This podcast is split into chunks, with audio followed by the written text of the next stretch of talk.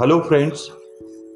There comes a time in the life of a society and a country when the elected people's representatives and governments, those who have taken the oath to protect the constitution and its institutions, gets so busy in their power surroundings that the cries of agony of the very people who put them there becomes an irritant for them. And this is not just happening in India and in so many other countries of the world.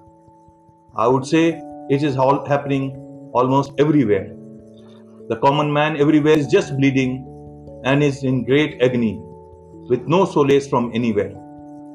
At such a point, it is the binding duty of the ballots to make the sleeping corridors of power hear to their mighty reverberations on the streets.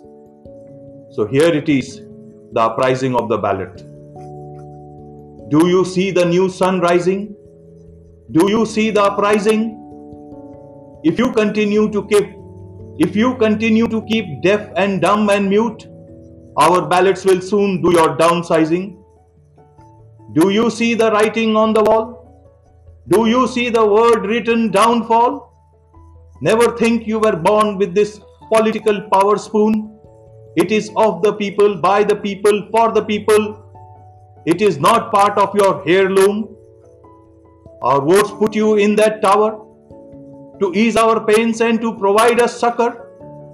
Instead, you cultivated minions, criminals, and stooges, giving the constitution deep bruises.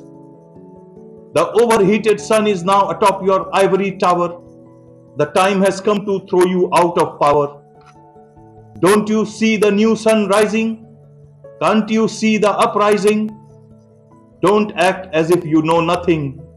Our ballots will soon do your downsizing. Thank you.